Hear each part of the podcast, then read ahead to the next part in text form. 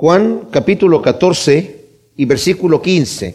Estuvimos ya aquí viendo una porción de la escritura en donde el Señor Jesús se ha apartado. Leímos en el capítulo anterior que después de que estuvo hablando eh, con los judíos, llegó un momento en donde ellos al estar confrontando al Señor para ver si era el Mesías o no, el Señor le dijo, ya les he dicho que sí. Y aunque les dijera no lo van a creer. Y cuando el Señor ya les dice claramente que sí es el Mesías, ¿verdad? Ellos se ofenden y toman piedras para apedrearlo, pero el Señor se va y dice que ya se retira de ellos, ya no vuelve a confrontarse con ellos, ya no se vuelve a presentar, se toma un tiempo con sus discípulos y en este tiempo que toma con los discípulos el Señor, es el momento en donde está abriendo su corazón a ellos. Judas está presente y llega el momento en donde está celebrando la Pascua.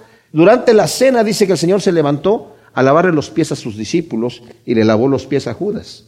Le entrega el bocado de honor a Judas. ¿Se acuerdan que eh, dijo uno de ustedes me va a entregar? Los discípulos están muy tristes porque el Señor les dice, yo me voy a morir, me van a, tomar los principales de los judíos y me van a, a, matar. Ya se los había dicho anteriormente y ellos ya sabían que eso iba a pasar si venían nuevamente a Jerusalén y están ahí, ya saben todo el peligro que hay y el Señor directamente les dice, esto es lo que va a pasar, me van a entregar. Uno, es más, uno de ustedes me va a entregar.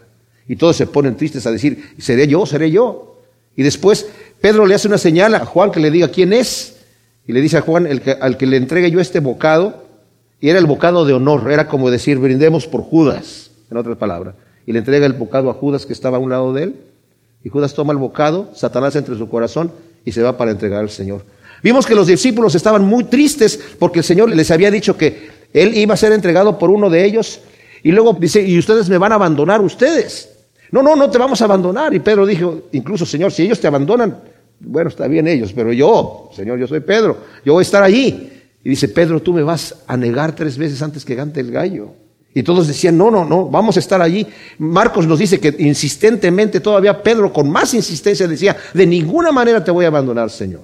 El corazón de ellos está muy triste por todas estas cosas que está pasando. Y es por eso que leímos en el capítulo 14, eh, versículo primero, que el Señor les dice, después que esto viene, dice, no se turbe vuestro corazón. Creed en Dios, creed también en mí. Y empieza a hablarles de que en la casa del Padre hay muchas moradas. Yo le voy a preparar lugar para ustedes. Estén tranquilos. Yo sé que vienen momentos difíciles, pero estén tranquilos porque el capítulo final no se ha escrito todavía. Y eso para nosotros también, mis amados. La vida que nosotros tenemos, si la vivimos fuera de Jesucristo, debemos estar aterrados. Pero si estamos con el Señor, estamos guardados para una eternidad gloriosa que no, ni nos imaginamos. Por eso es que es tan importante esto que vamos a ver hoy. Probablemente, pienso yo, de los mensajes de la Escritura que es para nosotros, es, si no es el más importante, es uno de los más importantes. Y el Señor, como dije, está abriendo su corazón ya a sus discípulos de una manera especial. Judas ya no está presente. Y vimos anteriormente que el Señor había dicho en el versículo 13, todo lo que pidáis en mi nombre, eso haré para que el Padre sea glorificado en el Hijo. Si algo me pedís en mi nombre, yo lo haré. Pero vimos que el Señor nos está dando una, un cheque en blanco, una carta abierta para que nosotros pidamos lo que querramos como si fuera el genio de la botella, sino que las cosas tienen que ir de acuerdo a su voluntad.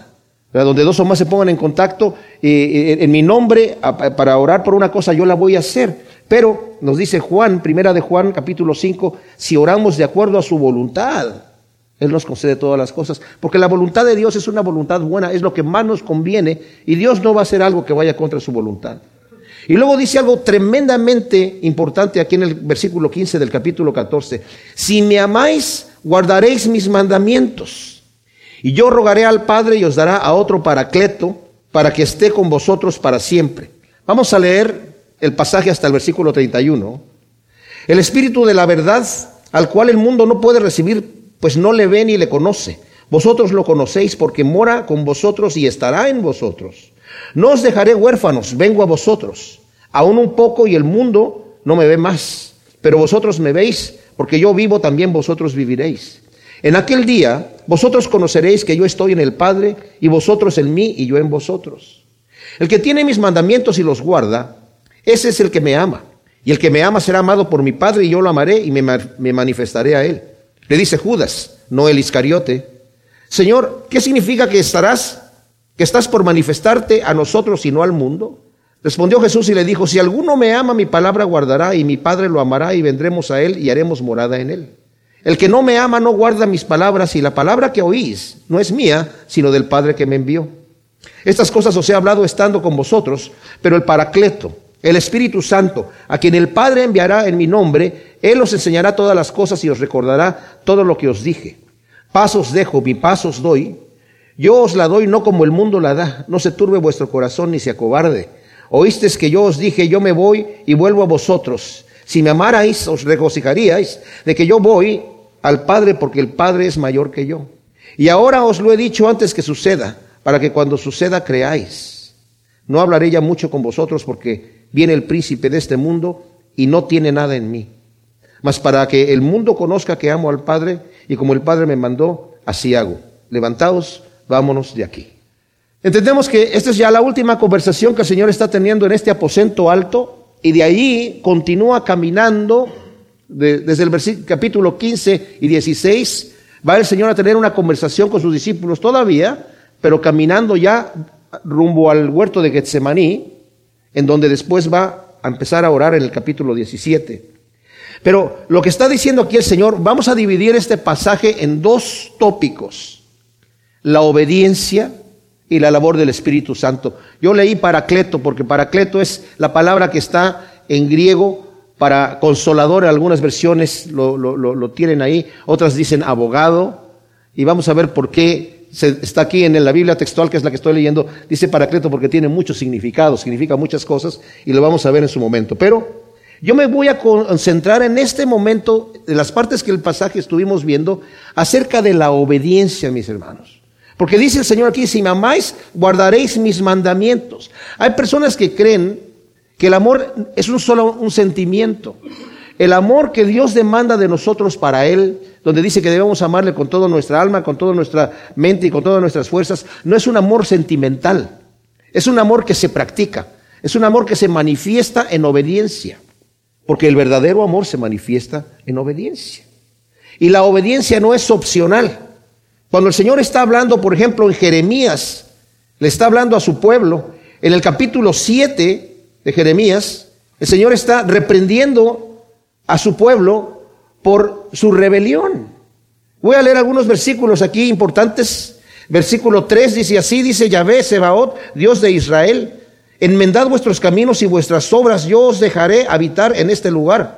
Jeremías 7, 3 y 4 dice, no confiéis en palabras engañosas que dicen, casa de Yahvé, casa de Yahvé, casa de Yahvé es esta. Parece que era una frase que tenían como para sentirse protegidos dentro del templo. Estamos en el templo de Dios, estamos protegidos por Dios, aunque vivamos unas vidas completamente fuera de la voluntad de Dios.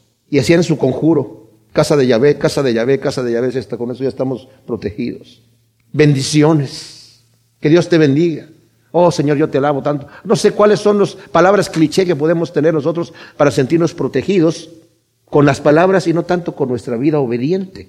dice aquí, porque si enmendáis perfectamente vuestros caminos y vuestras obras, si en verdad administráis justicia entre el hombre y su prójimo, y no oprimís al extranjero, al huérfano y a la viuda, ni derramáis sangre inocente en este lugar, ni andáis tras otros dioses para vuestro propio perjuicio, entonces os dejaré habitar en este lugar, en la tierra que di a vuestros padres desde siempre y para siempre. Pero he aquí que os confiáis en palabras engañosas que no aprovechan, robando, asesinando y adulterando y jurando en falso, quemando incienso a Baal, andando tras otros dioses que no habíais conocido, vendréis y os mostraréis delante de mí en esta casa sobre la cual es invocado mi nombre y diréis, somos libres o somos salvos. ¿Para qué? Para seguir haciendo tales abominaciones. Versículo 21, así dice Yahvé Sebaot, Dios de Israel, juntad vuestros holocaustos y vuestros sacrificios y comed la carne porque nada dije a vuestros padres ni nada les mandé en el día que los saqué de la tierra de Egipto respecto a holocaustos y sacrificios, sino que les mandé diciendo, escuchad mi voz y yo seré vuestro Dios y vosotros seréis mi pueblo. Andad en todo el camino que os he ordenado para que os vaya bien. O sea, la inversa es, si no escuchan mi voz, si escuchan mi voz, yo voy a, ustedes van a ser mi pueblo y yo voy a ser su Dios. Si no escuchan mi voz, no van a ser mi pueblo, yo no voy a ser su Dios. Pero no escucharon ni inclinaron su oído, sino que caminaron en la dureza de su malvado corazón según su propio consejo y fueron hacia atrás y no hacia adelante. Desde el día en que vuestros padres salieron de la tierra de Egipto hasta hoy, os he enviado a todos mis siervos los profetas, madrugando cada día sin cesar. Os, lo he, os los he enviado, pero no me escucharon ni inclinaron su oído, sino que endurecieron su cerviz y fueron peores que sus padres. Tú pues les dirás todas estas palabras, le dice a Jeremías el Señor, pero no te escucharán. Y los llamarás, pero no te responderán. Mis amados, los mandamientos de Dios son para que los obedezcamos y los mandamientos de Dios no son mandamientos arbitrarios. No es que Dios nos esté dando una ley porque se le antojó darnos una ley. No es que nos dice, estos son los estatutos que te voy a dar porque necesitas algún tipo de estatutos. Los mandamientos de Dios son para nuestro propio beneficio. Nos destruimos a nosotros mismos si no obedecemos a Dios. Y Dios nos ama tanto nos ama tanto que no quiere que nosotros nos destruyamos a nosotros mismos. Miren, cuando yo conocí al Señor me di cuenta de una cosa. Yo conocí al Señor, como ustedes saben, mi testimonio, algunos de ustedes, leyendo una Biblia que me encontré. Y el versículo que más me impactó leyendo era, si tu hijo te pide un pan, tú le darás una piedra, o si te pide un pez, le vas a dar una, serpiente, o si te pide un huevo, le vas a dar un escorpión. No. Y si ustedes que son malos saben tratar bien a sus propios hijos, ¿cuánto más nuestro Padre que está en los cielos nos dará buenas cosas? Yo pensaba que a Dios le gustaba el sufrimiento humano, porque yo veía que la gente hacía penitencia, se golpeaba el pecho, caminaba de rodillas. O sea, a mí el cura me decía que hiciera penitencia para agradar a Dios. ¿Verdad? Como dice la canción que he mencionado muchas veces. Porque Dios me hizo quererte para hacerme sufrir más. O sea, y como no me correspondes, y como Dios quiere que sufra, me hizo quererte. Pero el Señor no quiere el sufrimiento nuestro. Es como si ustedes a sus hijos quieren darles buenas cosas, cuanto más nuestro Padre Celestial. Es más, de tal manera nos amó el Señor que envió a su Hijo amado para morir por nosotros. Prefirió Él llevar nuestro castigo y sufrir una muerte que no tenía que sufrirla. ¿Por qué? Porque es el Dios absoluto que no nos necesita. No tenía necesidad de habernos creado, pero nos amó. Y por eso dice el Señor, si me aman a mí, para que realmente se amen a ustedes mismos de la manera que yo los amo, guarden mis mandamientos. No se hagan daño. Esa es en realidad lo que el Señor nos está diciendo. Si me aman, guarden los mandamientos. El Señor no quiere la muerte del impío, dice Ezequiel. El Señor no quiere que nadie se pierda, sino que todos procedan al arrepentimiento, dice Pedro. Esa es la voluntad de Dios. Y si amamos al Señor, guardamos sus mandamientos. Ahora, Cristo se va a manifestar al cristiano obediente. El versículo 21 dice, el que tiene mis mandamientos y los guarda, ese es el que me ama. Y el que me ama será amado por mi Padre y yo lo amaré y me manifestaré a él. El versículo 31 dice, mas para que conozca el mundo que yo amo al Padre como el Padre me mandó, así hago. O sea, yo soy obediente al Padre también. El Señor es obediente y nos, nos, manda a nosotros que seamos obedientes. En el 15, 10 dice, si guardáis mis mandamientos, permaneceréis en mi amor, como yo he guardado los mandamientos de mi Padre y permanezco en su amor. El 14, de aquí el 15 dice, vosotros sois mis amigos y hacéis lo que yo os mando. El 17 dice, esto os mando que os améis unos a otros. Ese es su mandamiento que nos está diciendo. Primera de Juan, capítulo 3, dice así, en el versículo 19. En esto sabemos que somos de la verdad y persuadiremos nuestro corazón delante de Él. Pues si nuestro corazón nos condena, mayor que nuestro corazón es Dios. Y Él conoce todas las cosas. Amados, si el corazón no nos condena, confianza tenemos para con Dios. Y recibimos de parte de Él cualquier cosa que le pidamos porque guardamos sus mandamientos y hacemos lo que es agradable a Él. Ahí está. O sea, el Señor nos da lo que nosotros pidamos porque guardamos sus mandamientos y hacemos lo que es agradable a Él. Y por eso también el Señor Jesús nos va a decir, el Señor me entregó, el Padre me ha dado todas las cosas, yo les voy a dar a ustedes de lo que es mío. Lo vamos a ver cuando este, eh, veamos lo del Espíritu Santo. El Padre me ha dado todo y de lo mío yo les doy a ustedes. Lo dice aquí en el 16, 14. Él me glorificará porque tomará de lo mío y os lo anunciaré. Todo lo que tiene el Padre es mío, por eso dije que tomará de lo mío y os lo anunciará. El verdadero conocimiento de Dios, mis amados, esto lo dice Juan Calvino, el verdadero conocimiento de Dios nace de la obediencia. Al obedecer a Dios es cuando realmente le conocemos. Nuevamente, estábamos viendo Primera de Juan, ahí mismo en Primera de Juan, capítulo 2, versículo 3, dice, y en esto sabemos que lo hemos conocido si guardamos sus mandamientos. El versículo 28 Dice, y ahora hijitos, permaneced en Él para que cuando sea manifestado tengamos confianza y no nos apartemos de Él avergonzados en su venida. O sea, ¿cómo sabemos que estamos permaneciendo en el Señor? Dice el versículo 6 del capítulo 2 también, el que dice que permanece en Él debe andar como Él anduvo. O sea, no es opcional la obediencia.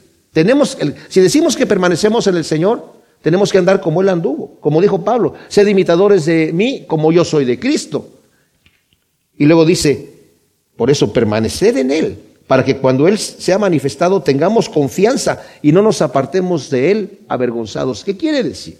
Si yo no permanezco en el Señor y no ando como Él anduvo, de ninguna manera, fíjense lo que voy a decir, voy a entrar en el reino de Dios. Sin santidad nadie verá al Señor. Hay gente que se autoengaña pensando, no, es que yo ya acepté a Cristo como, mi Señor y Salvador. Yo ya algo lo confesé con mi boca y creí con mi corazón. Y la Escritura dice que si confiesas con tu boca que Jesús es el Señor y crees que en, todo, en tu corazón que Dios lo levantó de los muertos, serás salvo. Listo, ya, se acabó. Esa es una porción, es una parte de la verdad. No todo el que me dice Señor, Señor, entrará en el reino de los cielos, sino el que hace la voluntad de mi Padre. El que escucha mis palabras y las hace, lo voy a comparar al varón que fundó su casa sobre la roca, pero el que no las hace, va a estar su casa sobre la arena y cuando vengan los vientos y van a venir, y vengan las, tempestades y van a venir, va a ser grande su ruina. Van a llegar a decir, Señor, Señor, ¿qué no hicimos muchas obras en tu nombre? ¿No trabajamos mucho en tu ministerio? ¿No incluso sanamos enfermos, resucitamos muertos, echamos fuera demonios? El Señor no va a decir, no, no hicieron ninguna de esas cosas. Lo que va a decir, apartados de mí, hacedores de maldad, no fueron obedientes, porque me dicen Señor, Señor, y no hacen lo que yo digo. Señor no es un nombre, es su título. Y implica que si yo le digo Señor, yo soy su siervo. Eso implica. Y si no estoy obedeciendo a mi Señor, no es mi Señor, aunque yo lo diga de labios afuera, no funciona. Ahora, aquí Judas hace una pregunta, le dice Judas, no el Iscariote, Señor, ¿qué significa que estás por manifestarte a nosotros y no al mundo? Porque el Señor había dicho en el versículo 19, aún un poco y el mundo no me ve más, pero vosotros me veis, porque yo vivo también vosotros viviréis. O sea, me manifiesto a ustedes, pero no al mundo. No entiende Judas eso. Y la respuesta que le da el Señor, el versículo 23, y 24 dice, respondió Jesús y le dijo, si alguno me ama, mi palabra guardará y mi Padre lo amará y vendremos a él y haremos morada con él.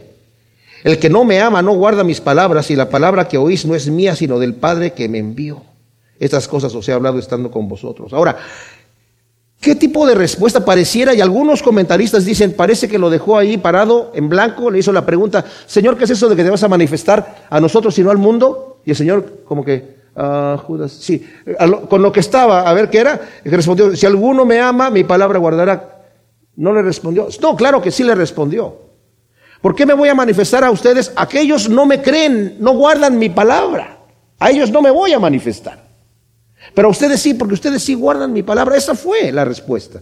¿Por qué tú dices que no te vas a manifestar al mundo? Tal vez la pregunta de Judas era como el Mesías que viene a conquistar y viene a implantar su gobierno en este momento. Pero el Señor le está respondiendo, en este momento mi reino no es de este mundo, mi reino está en tu corazón, Judas. Está en el corazón de sus discípulos, está en nuestro corazón. Venga tu reino. Y cuando yo le pido al Señor, venga tu reino, y le digo, santificado sea tu nombre, no lo estoy diciendo eh, globalmente, claro también, pero principalmente es una oración para mí, que me transforma a mí. Señor, tú eres mi rey y yo voy a obedecerte a ti. Y como estoy sirviendo al rey de reyes, me considero enemigo del príncipe de este mundo. Y tiene que ser así. No puedo amar al mundo y agradar a Dios. No todos los que se dicen ser cristianos son cristianos, sino los que hacen la voluntad de Dios, como acabamos de mencionar en, Mateo 7, ¿verdad? No todo el que me dice Señor, Señor, es el que eh, voy a considerarlo como realmente reconocerlo, sino porque me dice Señor, Señor y no hace lo que yo digo. Y en aquel día les diré, apartados de mí, malditos el fuego eterno, hacedores de maldad. En primera de Juan también, capítulo 5, nos dice en el versículo 2, en esto conocemos que amamos a los hijos de Dios cuando amemos a Dios y practiquemos sus mandamientos. Pues este es el amor de Dios, que guardemos sus mandamientos. Y sus mandamientos no son gravosos. Así es. Simple y sencillo. Solamente los que guardan los mandamientos de Dios, los que obedecen son los que genuinamente pueden llamarse cristianos. El verdadero amor de Dios es guardar su palabra, sus mandamientos. Aquí en, en Juan capítulo 8, en este Evangelio de Juan capítulo 8, versículo 41, el Señor dice así, vosotros hacéis las obras de vuestro Padre, le dice a, los fariseos. Y luego les dice en, ah, en el 44, vosotros sois de vuestro padre el diablo, y los deseos de vuestro padre queréis hacer. Él era homicida desde el principio y no se mantuvo en la verdad porque no hay verdad en él. Y cuando habla mentira de lo suyo habla, pues es mentiroso y padre de ella. Ustedes están haciendo esas obras de su padre. Eh, en el 1247 dice eh, de Juan, si alguno oye mis palabras y no las guarda, yo no lo juzgo porque no vine para juzgar al mundo, sino para salvar al mundo. El que me rechaza y no recibe mis palabras tiene quien lo juzgue. La palabra que hablé, ella lo juzgará en el día postrero. Y lo más impactante, mis amados, que vemos aquí, es como el Señor demuestra su amor al Padre en lo que está haciendo aquí, que dice, sí, el versículo 31, más para que el mundo conozca que amo al Padre y como el Padre me mandó, así hago. Ese es el verdadero amor. Para que el mundo conozca que yo amo al Padre como el Padre me mandó, así hago. Y cuando está en el huerto de Getsemaní, está diciendo, Padre mío, para ti todas las cosas son posibles y si es posible, pase de mí esta copa. Pero no termina ahí su oración. Al final dice, mas no se haga como yo quiero, sino como tú quieres, porque a eso he venido. He venido para hacer tu voluntad. Dice el Señor, ya llegó mi hora, ¿y qué quiero? Si a eso vine, vine a hacer la voluntad del Padre. Y la voluntad del Padre era dar su vida por nosotros. Cuánto amor y obediencia vemos en el, nuestro Señor Jesús para que nosotros imitemos su camino. Nosotros no tenemos que ir a morir en la cruz, tenemos que morir a nuestros deseos carnales. Y el Señor dice, ¿sabes qué? En realidad, deja tus cargas delante de mí, que las cargas de la carne son muchas, déjalas a mis pies y lleva mi yugo, mi yugo es ligero. Si dejas que el Espíritu Santo te guíe, en realidad es ligero el yugo. Pero si te entercas en vivir en la carne, tu carga va a ser pesada. Y crees que es agradable, pero no es.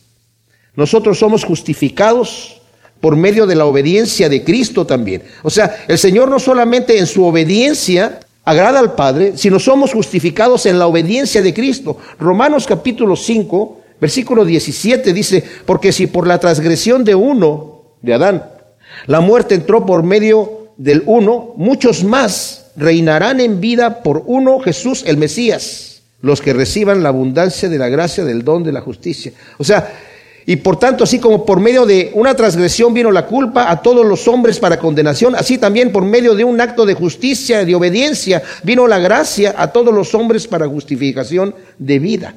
Porque así como por la desobediencia de un hombre los muchos fueron constituidos pecadores, por la obediencia de uno los muchos serán constituidos justos. Qué tremendo.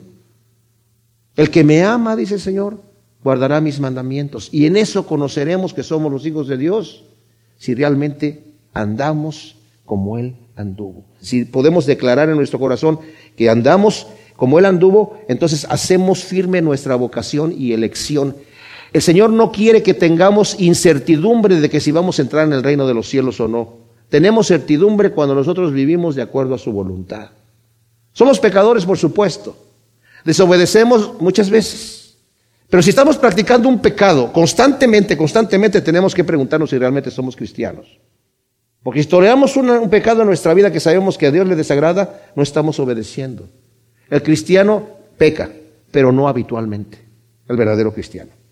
Repito, el cristiano peca, pero no, no le debe hacer habitualmente, porque si no está fundando su casa sobre la arena y no sobre la roca.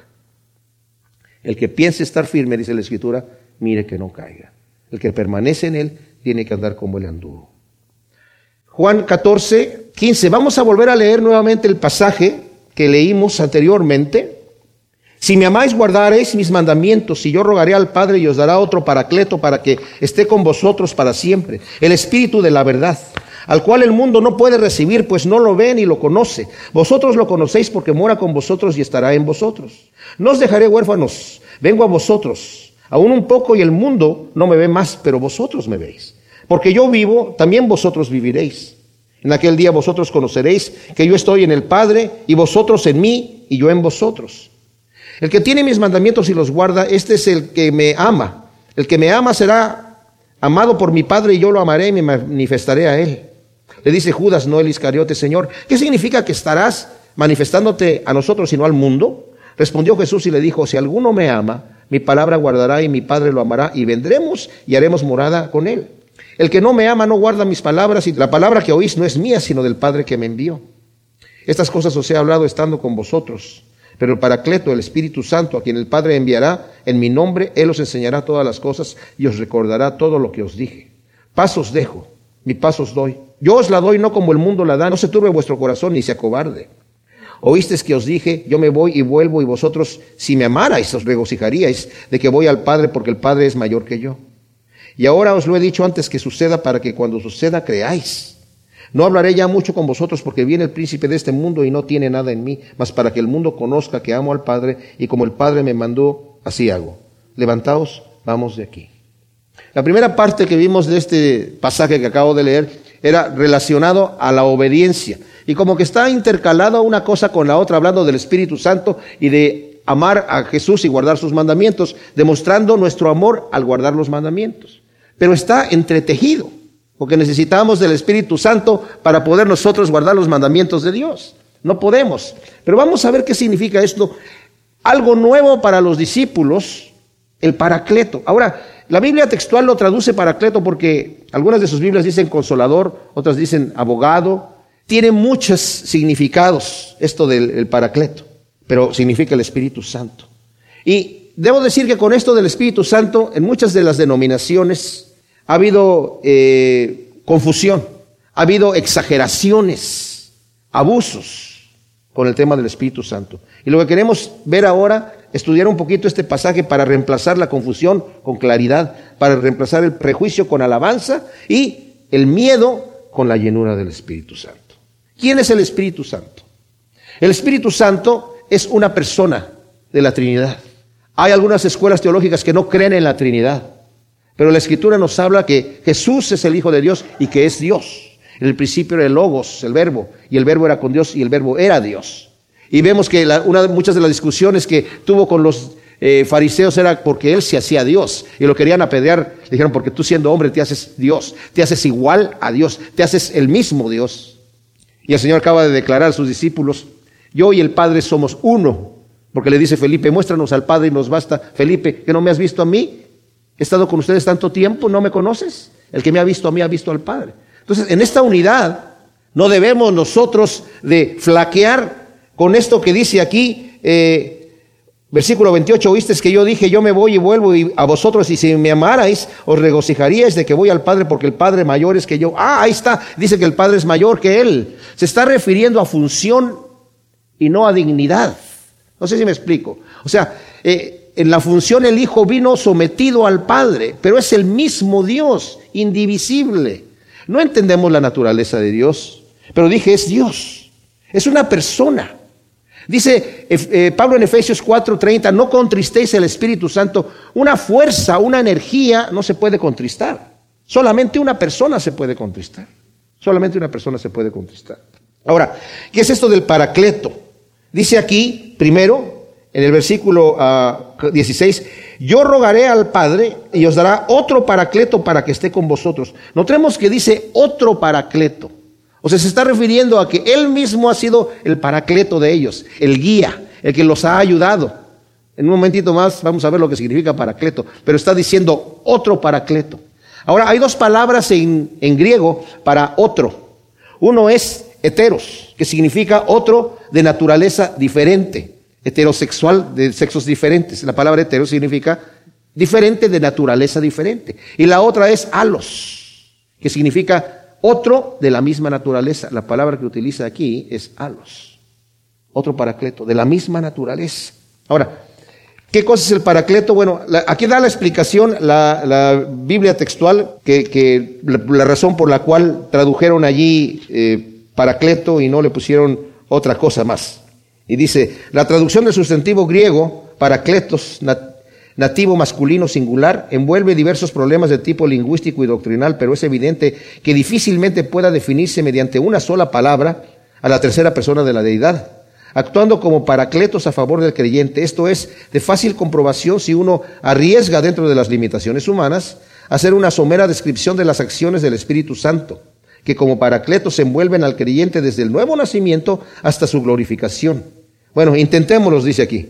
Paracletos es engendrador y santificador, pero también es persuador y guiador. Es igualmente enseñador, el recordador, el sustentador. Él es el dador y mantenedor de la fe, la esperanza, la alabanza, el gozo y el amor. Él es el ayudador, el intercesor, el defensor, el protector, el fructificador y claro está también el consolador. Entonces, ¿cuál apelativo podríamos integrar al texto? Explicado como ha sido, no tenemos propuesta mejor que transliterar la palabra y ponerle paracleto. O sea, Todas esas funciones y muchas más son las que hace el Señor en nosotros, ¿verdad? Y por eso es el Espíritu Santo que el Señor explica que es el Espíritu Santo. Versículo 26. Pero el Paracleto, el Espíritu Santo, a quien el Padre enviará en mi nombre, Él os enseñará todas las cosas y os recordará todo lo que os dije. O sea, Jesús era el que los estaba enseñando, el que los estaba guiando. Y ahora el Señor dice, tengo algo mejor. Ahora no, no, no necesitan una sola persona allí, sino yo lo voy a enviar para que esté personalmente a cada uno de nosotros, sus hijos, guiándonos en toda verdad y ayudándonos en todo lo que vamos a ver aquí que hace el Espíritu Santo por nosotros. Cuando nosotros leemos aquí en el 14:16 que dice, yo rogaré al Padre y os dará otro paracleto para que esté con vosotros siempre. Cuando vemos en el 14:16, es fácil recordar estos dos textos, pues 14:16 y el otro es el 16:14. 16:14 dice, Él me glorificará porque tomará de lo mío y os lo anunciará. Aunque vamos a leer desde el 12, aún tengo muchas cosas que deciros, pero ahora no las podré sobrellevar. Pero cuando venga aquel, el Espíritu de la verdad, os guiará en toda verdad, porque no hablará por su propia cuenta, sino que hablará cuanto oirá y os anunciará las cosas que han de venir. Él me glorificará, porque tomará de lo mío y os lo anunciará. Todo lo que el Padre tiene es mío, por eso dije que tomará de lo mío y os lo anunciará. O sea, lo que está diciendo el Paracleto va a tomar de lo que es del Padre, lo que es mío, porque todo es nuestro, y lo va a compartir con ustedes. Es una labor tremendísima, una promesa impresionante. Y notemos que aquí en el 16 dice, en el 13, eh, pero cuando venga aquel, está hablando de un pronombre que significa una persona, no, cuando venga aquello, no es aquello, está hablando de una persona, está hablando de una persona, de la tercera persona de la deidad. El Espíritu Santo es Dios con todos los atributos de la deidad, con todos los atributos de la deidad, todopoderoso, omnisciente, omnipresente, en Hechos capítulo 5, ustedes recuerdan el pasaje donde está, eh, llega Ananías y Zafira. Eh, en aquel entonces los, los discípulos estaban vendiendo sus propiedades y trayendo el dinero a un fondo común. No era una obligación, era algo que lo empezaron a hacer y justamente después de que Bernabé acababa de vender su hacienda y trajo el dinero ahí, nos narra ahí en Hechos, justamente después de que eso sucede, al final del capítulo 4, Ananías y Zafira tenían una hacienda y dijeron, pues nosotros también vamos a venderlo. No sé si se sintieron obligados o qué, pero vendieron su hacienda y dijeron, pero no vamos a llevar todo el dinero, nos quedamos con un poco del dinero y vamos a decir que la vendimos barata nada más y les traemos el dinero que les queremos dar. Entonces cuando llegan allí, trae el dinero y Ananías le dice a Pedro, en esto vendí la hacienda y le dice Pedro, ¿por qué? ¿Por qué estás mintiendo? ¿Por qué estás mintiendo? ¿Por qué Satanás puso eso en tu corazón para mentir, Ananías? Déjame decirte que estás mintiendo al Espíritu Santo. Y al estar mintiendo, quiero que sepas que no le estás mintiendo al hombre, estás mintiendo a Dios. Y hace al Espíritu Santo Dios. Pedro ahí declara que el Espíritu Santo es Dios. Pero también en Mateo 12, 32 dice el Señor a la gente que acababa de decir, a los fariseos que acababan de decir que él por los espíritus, por Satanás estaba echando fuera a los demonios, le dice, cualquier blasfemia y acusación, blasfema, que diga la persona, que diga el hombre, incluso contra el Hijo del Hombre, le será perdonada. Pero que blasfeme en contra del Espíritu Santo no le va a ser perdonado eh, ni en esta vida ni en el siglo venidero, sino que es reo de condenación eterna. Está poniendo en un nivel incluso más alto al Espíritu Santo que al Hijo de Dios. En cuanto, como dije yo, eh, eh, no, no es que sea mayor, sino que el Señor está hablando de, justamente los atributos de la deidad. Dice Proverbios 20, 27, lámpara del Señor es el espíritu del hombre, que escudriña lo más profundo de su ser. Fíjense, el espíritu del hombre, ustedes saben que cuando el Señor creó a Adán, lo hizo a semejanza de él. Lo hizo espíritu, alma y cuerpo. En lo que somos semejantes a Dios no es en nuestra alma y no es en nuestro cuerpo, es en nuestro espíritu. En eso somos semejantes a Dios. Ahora, El detalle es que al hacernos semejantes a Él, le dio mandamiento a Adán y le dijo, no vayas a comer de este fruto, de este, de este árbol que está en medio del huerto, de todos los demás puedes comer, pero del día que tú comas de este fruto, vas a morir. Literalmente dice en Génesis, muriendo morirás. Cuando se le aparece la serpiente a Eva, le dijo, entonces no pueden comer de todos los árboles, ¿eh? Ah, no, sí podemos comer de todos los árboles, pero solamente de ese no. Claro, dice, lo que pasa es que Dios es tramposo. Él sabe que de ese árbol, si ustedes comen, van a ser como Él. Van a saber el bien y el mal. No es que nos digo que si comemos de ese árbol moriremos. No van a morir. No es cierto. Pero bueno, vas a ver. ¿Y comió Eva y se murió? No se murió. Pero sí se murió. Se murió espiritualmente. Por eso dice que el Espíritu Santo viene a vivificarnos. Estando ustedes muertos en sus delitos y pecados, los dio vida juntamente con Cristo Jesús, el Espíritu de Dios. Nos vivificó. Porque el hombre murió de haber estado encima, el espíritu tomando control, el alma, nuestro ser, y el cuerpo, el vehículo, pasó a ser a la inversa. El cuerpo llegó a tomar posesión de los apetitos y a guiar al hombre en esclavitud de la carne. Pero como dije, dice aquí, lámpara del Señor es el espíritu del hombre que escudriña lo más profundo de su ser. ¿Cómo puede ser lámpara el espíritu del hombre? Porque el espíritu está hablando ahí de nuestra conciencia, que es vivificada solamente a través del Espíritu Santo. Solamente podemos tener luz en nuestro espíritu cuando la luz que la hemos recibido de parte del Espíritu Santo. No hay otra. El Espíritu Santo nos revela las cosas de Dios. Sin eso, sin el Espíritu Santo es imposible que nosotros tengamos la revelación Aquí acabamos de leer nosotros, Él me glorificará porque tomará de lo mío y os lo anunciará. El Espíritu Santo va a tomar de lo mío y se los va a revelar a ustedes. Segunda de Corintios, Pablo está hablando acerca de que cómo para la gente, en capítulo 2, la, gente que no tiene el Espíritu, del hombre natural, las cosas de Dios, les son locura.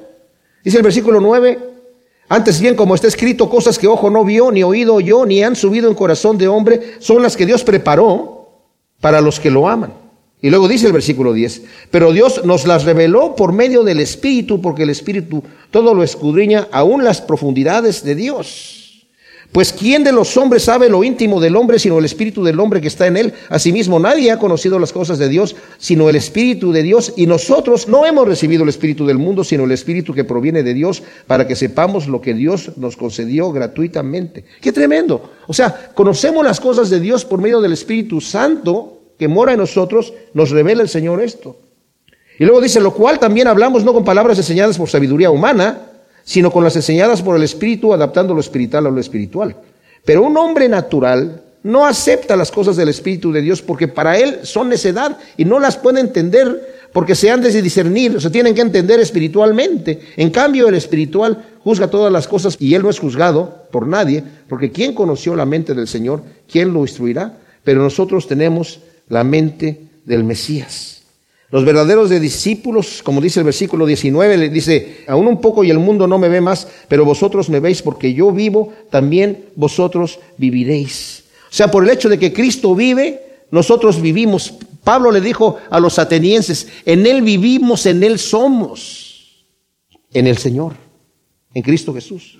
El Romanos 6, 3 nos dice, hablando acerca de Cristo, Jesús, que hemos nosotros muerto por el bautismo, ¿verdad? Juntamente con Él hemos muerto. Dice, ¿no sabéis que todos los que fuimos bautizados en Jesús, el Mesías, fuimos bautizados en su muerte? Por tanto, fuimos sepultados con Él en el bautismo, para que así como el Mesías fue resucitado de entre los muertos por la gloria del Padre, así también nosotros andemos en novedad de vida. Hemos resucitado con Cristo Jesús. Eh, nos dice también en Colosenses capítulo 3 que nuestra vida está escondida en Cristo Jesús. O sea, por el hecho de que Cristo vive, nosotros vivimos. Pablo en 1 Corintios capítulo 15 le dice a, la gente, si Cristo no resucitó, nosotros estamos todavía en nuestros pecados, estamos muertos. Eh, nuestra fe es vana. Somos los más dignos de conmiseración de todo el mundo. Porque si Cristo no vive, nosotros no podemos vivir. Eso para mí lo más glorioso, mis amados. Saber que Cristo murió por mis pecados es una gran noticia. Pero si hubiese una noticia mayor, es que resucitó. No solamente para que yo sea perdonado y me quede ahí, sino para que yo me levante y viva una vida nueva. De eso se trata, mis amados. No solamente de ser perdonado de una condenación, y quedarme sentado. Se trata de levantarme a tener una vida nueva. Y porque Cristo vive, nosotros eh, vivimos. O sea, y vive para nuestra salvación, según Romanos 4, 22 al 25. Ahora, vimos nuevamente, la obra del Espíritu Santo en el creyente, como dije yo, es enseñar, recordar, revelar, inspirar, vivificar, regenerar, redarguir, santificar, consolar, asegurar nuestra adopción de que somos hijos de Dios y asegurarnos de que somos salvos. Todas esas cosas hace el Espíritu Santo en nosotros. Por eso dije que a veces cuando las personas hablan de que la unción del Espíritu Santo pasan a exageraciones que no tienen nada que ver con la labor del Espíritu Santo en nuestra vida. Por eso es necesario nacer de nuevo. Cuando nacemos de nuevo, nacemos en el Espíritu, porque lo que ha nacido de la carne es carne y el que ha nacido del Espíritu es Espíritu. Y en el Espíritu es la única forma en la que nosotros podemos ser transformados de gloria en gloria, de ninguna otra manera. Hay personas que definitivamente eh, siento que por un lado exageran el tema del Espíritu Santo, sacándolo fuera del contexto de lo que realmente le hace, pero por el otro lado está aquellos que todo, todo lo pagan. Todo es un ritual, todo tiene que ir bajo cierto estándar y, no hay vida. Y el Señor no, eh, si cuando no hay vida, no hay vida. ¿Qué hay? Si no hay vida, ¿qué hay? Hay muerte, ¿verdad? Entonces, el Espíritu Santo nos asegura acerca de la esperanza de la resurrección.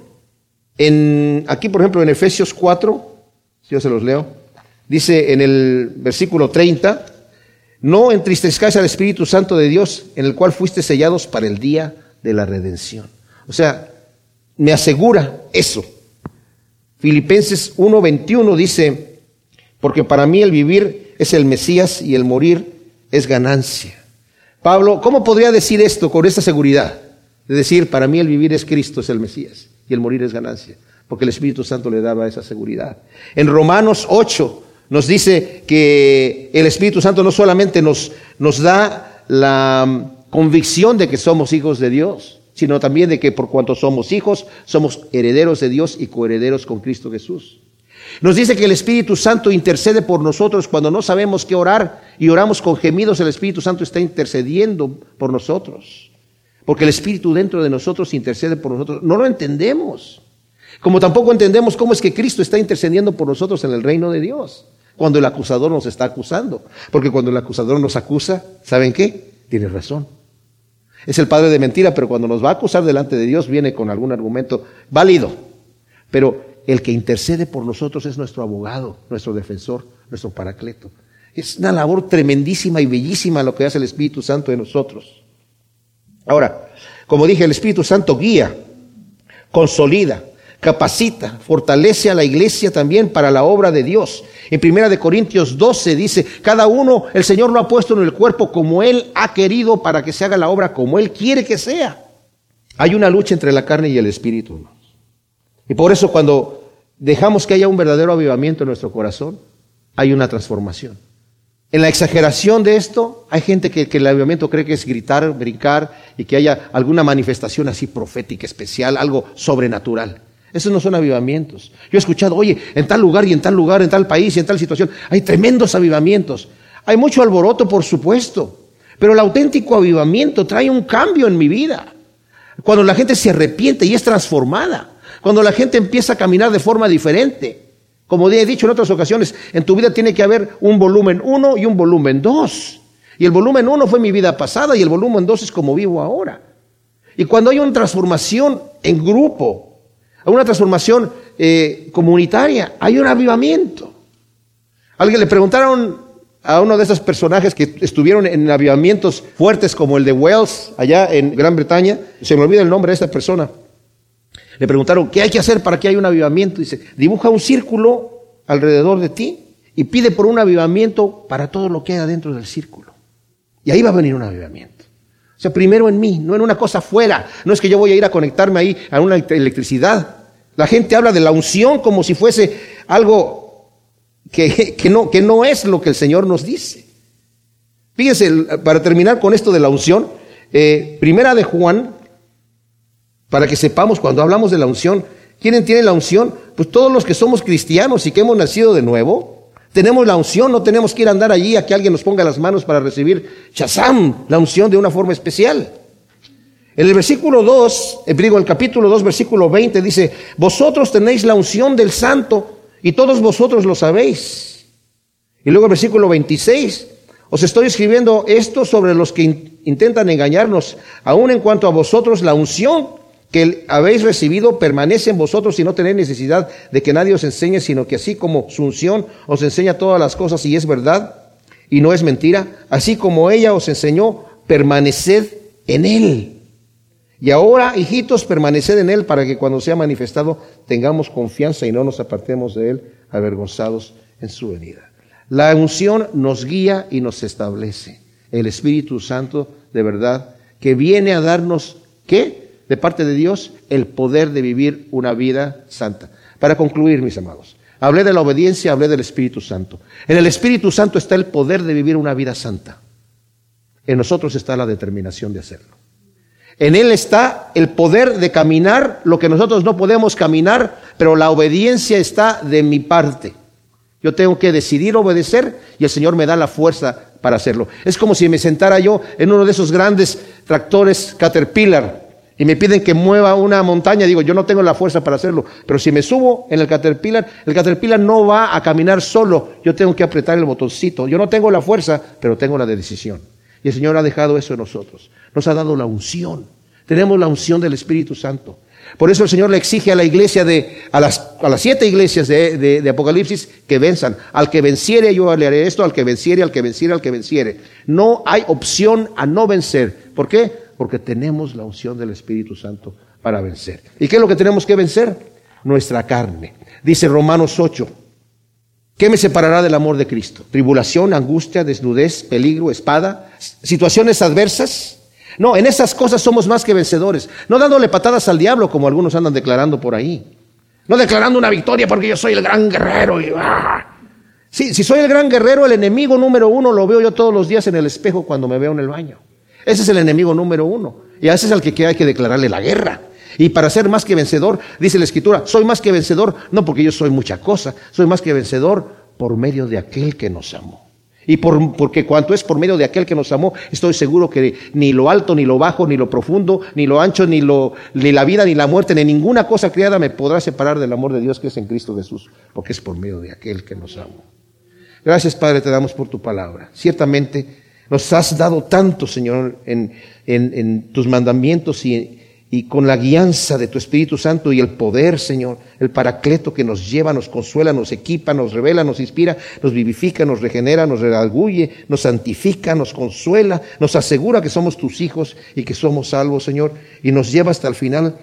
Y es por esa unción, Señor, que tú has dado en nosotros que es, vamos a ser capaces de presentarnos sin mancha y sin arruga, pero permite que decidamos entregarte toda nuestra vida y que no haya nada, Señor, que quede y que estorbe y que empiece a crear alguna raíz de amargura en nuestro corazón de manera que impida dar frutos. Quita los espinos y las piedras del terreno, Señor, y que sea sembrada tu palabra en buena tierra en el nombre de Cristo Jesús. Amén.